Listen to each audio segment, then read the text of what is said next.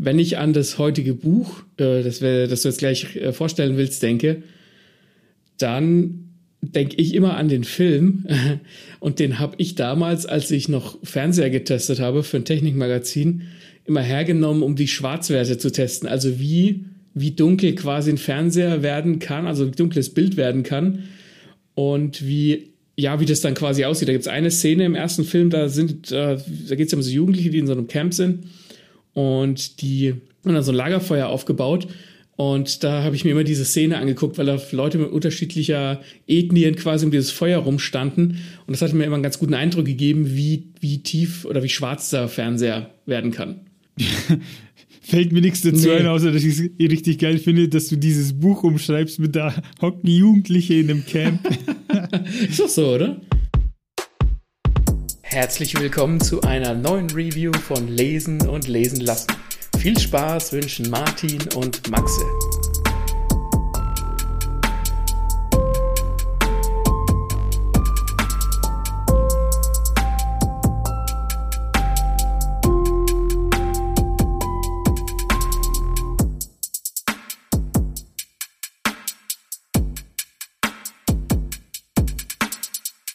Wir sprechen heute über Maze Runner von James Dashner. Ich kann euch nicht sagen, wann das Original oder halt wann es insgesamt erschienen ist.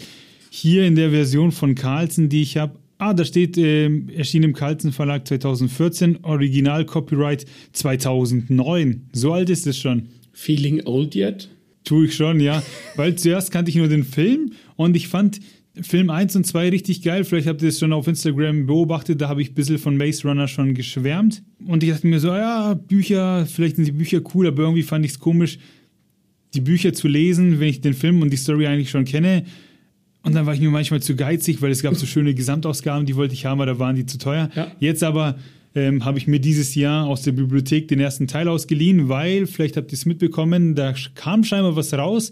Das heißt Mace Cutter, ein Prequel oder Sequel eins davon äh, zu der Serie, auch bei Carlsen. Und dann dachte ich mir, hi, ich mache das jetzt, ich lese das jetzt, ich hole mir das in der Bib, da muss ich auch nichts zahlen für, kann man dann lesen. Und ich habe es gelesen und ich fand es richtig geil und ich bereue es nicht. Ja. Das hat, ich, ich sag's gleich vorweg, wie viele Seiten? Schon ein paar Seiten mehr. 490 ungefähr. Ja, so ordentlich. Lies mal schon ein bisschen dran. Ja, und wenn ihr es noch nicht kennt, Maze Runner, da geht es um ein paar Jugendliche in einem Camp. nee. Maze Runner geht damit los, dass der Junge namens Thomas in einem Aufzug sitzt, sage ich mal. Und mit dem mhm. Aufzug fährt er eine Art Schacht, eine Art Brunnen ist es im Film, glaube ich. Im Buch ist es so ein Schacht. Und den fährt er hoch. Und er erinnert sich quasi an nichts, er weiß nicht, wie er heißt, was, beziehungsweise ich glaube, er erinnert sich nur an seinen Namen, aber er weiß sonst nichts mehr aus seinem Leben, ob er Geschwister hat, ob er Eltern hat, woher er kommt oder wieso er zum Beispiel in diesem Aufzug steht. Mhm. Und dann kommt er da raus und wird gleich abgefangen äh, von einer Gruppe Kids, Kids und Jugendlicher, die ihn halt als Frischling bezeichnet und er erfährt, dass regelmäßig immer einer dazukommt. Und die leben da auf so einem Plateau. Ja ähm, versorgen sich selbst. Es gibt einen Anführer und einer namens Chuck, so ein, so ein runder Kerl, ähm, der zeigt ihm so ein bisschen alles und dann stellt er halt nonstop Fragen, so, was soll das hier alles, wieso bin ich hier? Und keiner kann ihm diese Fragen beantworten. Auch die, die schon zwei Jahre auf diesem Plateau leben, die Anführer. Wie sich herausstellt, muss Thomas, äh, der muss es lernen und zwar leben die im Mittelpunkt eines Labyrinths. Und alle suchen einen Ausweg aus dem Labyrinth. Das Labyrinth hat so einen Eingang und gegen Abend schließen sich die Tore und wer bis dahin nicht zurück zum Plateau kommt, stirbt, weil in diesem Labyrinth eben Monster hausen. Mhm. Ähm, wer diese Monster da eingesetzt hat, wieso die in diesem Plateau leben, äh, was das alles soll, das weiß keiner. Da sind wir Leser so informationsdurstig wie ihm diese Kids, die versuchen zu überleben. Und es gibt eine Gruppe, innerhalb dieser Gruppe, das sind die Läufer, und die rennen jeden Tag durchs Labyrinth, zeichnen Pläne ähm, und sind die, die für alle den Ausgang suchen. Mhm, mh. Und der Thomas merkt dann irgendwie so, ja, der fühlt sich zum Läufer berufen, der muss ins Labyrinth. Und ja, und dann erfährt er halt immer mehr Sachen über dieses Labyrinth. Was ich zum Beispiel sehr verrückt finde, ist, dass das Labyrinth sich jeden Tag ändert. Die Wände, äh, ja, die Wände mhm. bewegen sich und die versuchen verzweifelt diese Pläne zu studieren, die sie zeichnen und irgendwie ein System zu erkennen, was sie halt einfach nicht tun. Erinnerst du dich an die Monster in dem Film? Boah, waren das, waren das so spinnenartige Dinger? Kann das sein? Oder so käferartige Dinger? Ja, genau. Ja. Genau, das waren so, so, wie soll ich es nennen, so runde Körper und dann halt mit so langen Cyber-Octopus-Armen, ne, mhm. die zustechen können, ne, so Spinnenbeine so lange. Im Buch werden die ein bisschen anders beschrieben, da sind die etwas, sag ich mal, rundlicher und schleimiger und aus diesem runden Schleim tauchen dann diese Arme auf. Und es ist so, dass die sich eben dann nicht stechen lassen oder angreifen lassen dürfen von diesen Monstern, weil sie Gefahr laufen zu sterben oder aber die Verwandlung durchleben müssen. Verwandlung bedeutet, wer gestochen wird, der irgendein Gift fließt dann in die rein und die mhm. kriegen auch von den Schöpfern immer über diesen, also die, die Kids nennen diese Leute, die sie da hingebracht haben, Schöpfer, weil irgendwie müssen die den Namen geben, ähm, einfach nur für sich. Und diese Schöpfer, die geben denen auch immer über den Aufzug äh, Ressourcen und sowas und auch so ein Serum. Und die haben halt herausgefunden, ah, wenn wir unseren Leuten dieses Serum spritzen, dann überleben die. Aber die kämpfen dann äh, mit Krämpfen und was weiß ich und irgendwie, ja, die Adern presst durch die Haut und so. Und die Leute fangen dann an, sich an Sachen zu erinnern, wenn sie gestochen werden. Mhm. Und viele haben dann auch eine Abneigung gegen den Thomas etc. Also ich könnte jetzt viel über den Inhalt erzählen. Aber was ich euch eigentlich sagen möchte, ist, dass ich das ultra geil finde, wenn Leute in eine Situation kommen und lernen müssen, was passiert. Und wenn keiner über irgendwas Bescheid weiß und man die Gruppe beobachtet, wie sie lernen muss. Das hat man zum Beispiel auch bei Walking Dead mit dem Rick, mhm. wenn er mhm. plötzlich aufwacht und um ihn herum sind Zombies.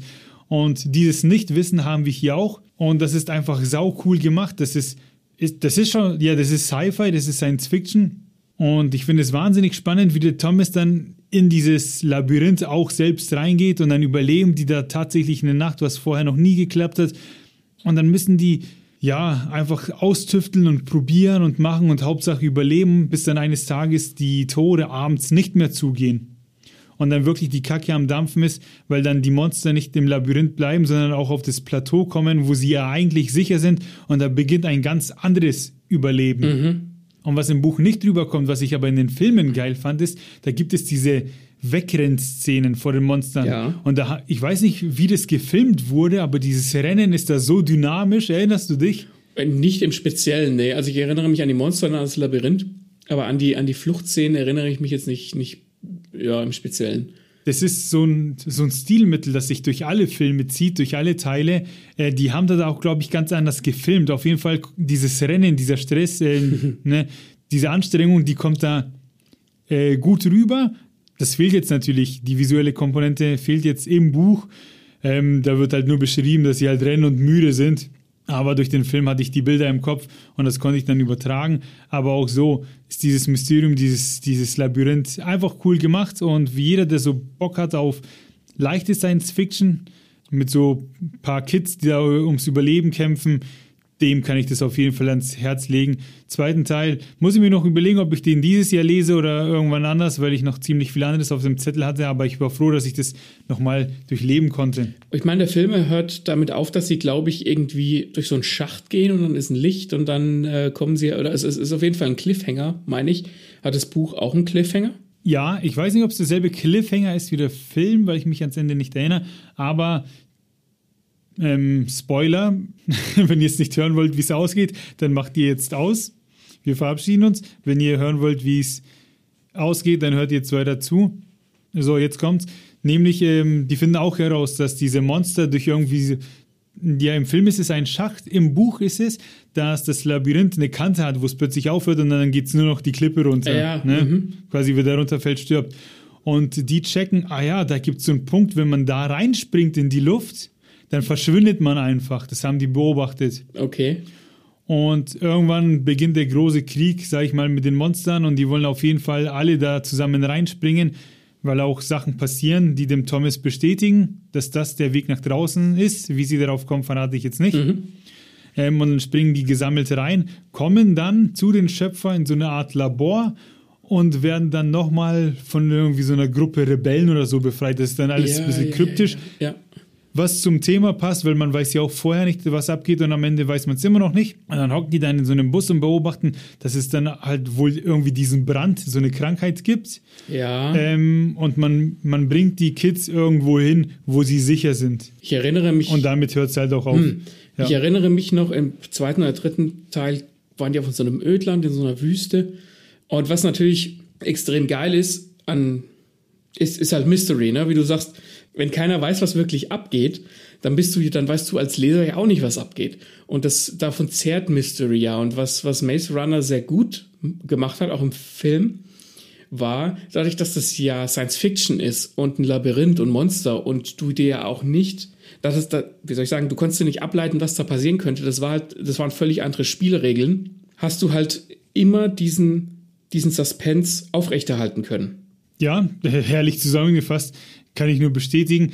Das Coole ist ja auch, dass das keine Rambos sind oder so, das sind halt wirklich Jugendliche mhm. und die, die haben zwar auch schon Waffen zur Verfügung, aber die können wenig gegen diese Monster ausrichten. Die Gefahr ist nonstop da. Es, kommt, es sind nur Jungs auf dem Plateau und irgendwann kommt dann auch noch ein Mädel hinzu, die Theresa, die ist irgendwie verbandelt mit dem Thomas. Ähm, das wird dann auch noch mal ein bisschen aufregender. Also die Mythen zur Genüge sind sie da. Die 500 Seiten, die packt ihr. Deswegen kauft euch das, leiht euch das aus, macht damit, was ihr wollt, aber konsumiert es, weil ihr werdet euren Spaß damit auf jeden Fall haben. Dann spreche ich hiermit im Namen aller Zuschauer, dass du bitte auch die folgenden Teile liest, weil mich interessiert, wie das dann weitergeht. Ich habe die, die Filme, glaube ich, sogar alle drei gesehen, aber dadurch, dass ich mich nicht wirklich großartig daran erinnern kann, spricht das jetzt nicht unbedingt für die Filme.